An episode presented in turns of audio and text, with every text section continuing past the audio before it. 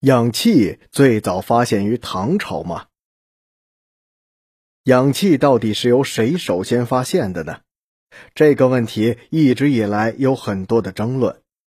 一种说法认为，在18世纪后期，英国和法国的两位化学家均各自成功的发现了氧气。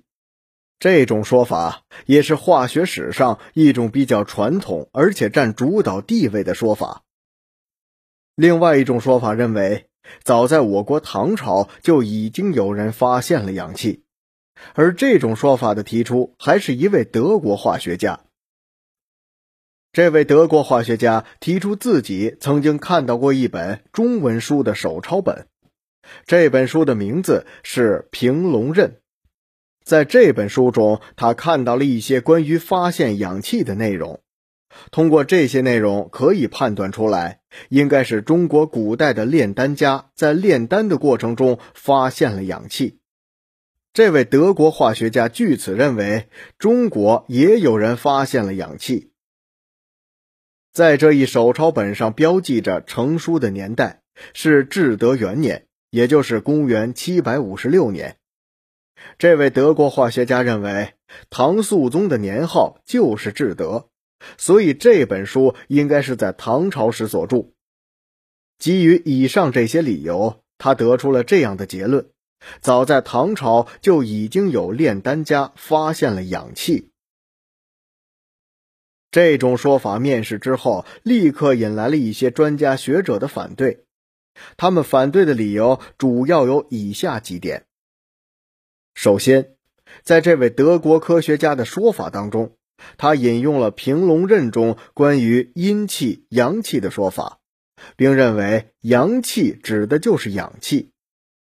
而反对者认为，在中国古代，阴阳代指的内容非常广泛，无法准确判断这里的阳气指的就是氧气。这位德国科学家的说法明显有些牵强附会。其次，对于《平龙刃》这本书也是质疑声不断。一方面，根据这位德国科学家的说法，他只看到了平龙刃的手抄本，并没有见到原本，而他所说的平龙刃的成书时间是在历史上并不存在的。这两个疑点让很多人都质疑平龙刃这本书的真伪，甚至有人认为这本书只是这位德国科学家杜撰出来的，根本就不存在。最后。在唐朝时期，制造氧气过程中所必须的设备和进行实验的条件都不具备。如果说《平龙刃》当中的记载是真实有效的，那么当时的炼丹家是如何制造出氧气的呢？这非常令人费解。相反，有一些专家学者对这位科学家的观点非常支持。甚至在自己的论文中引用了这个观点。不过，这些专家学者也并不能提出更有力的证据，只能凭借着种种猜测，认为中国唐代已经发现了氧气。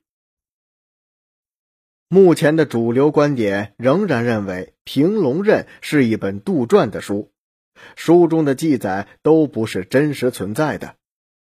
少部分专家则坚持认为，《平龙刃》这本书是确实存在的，并且致力于证明在唐朝时期已经发现了氧气。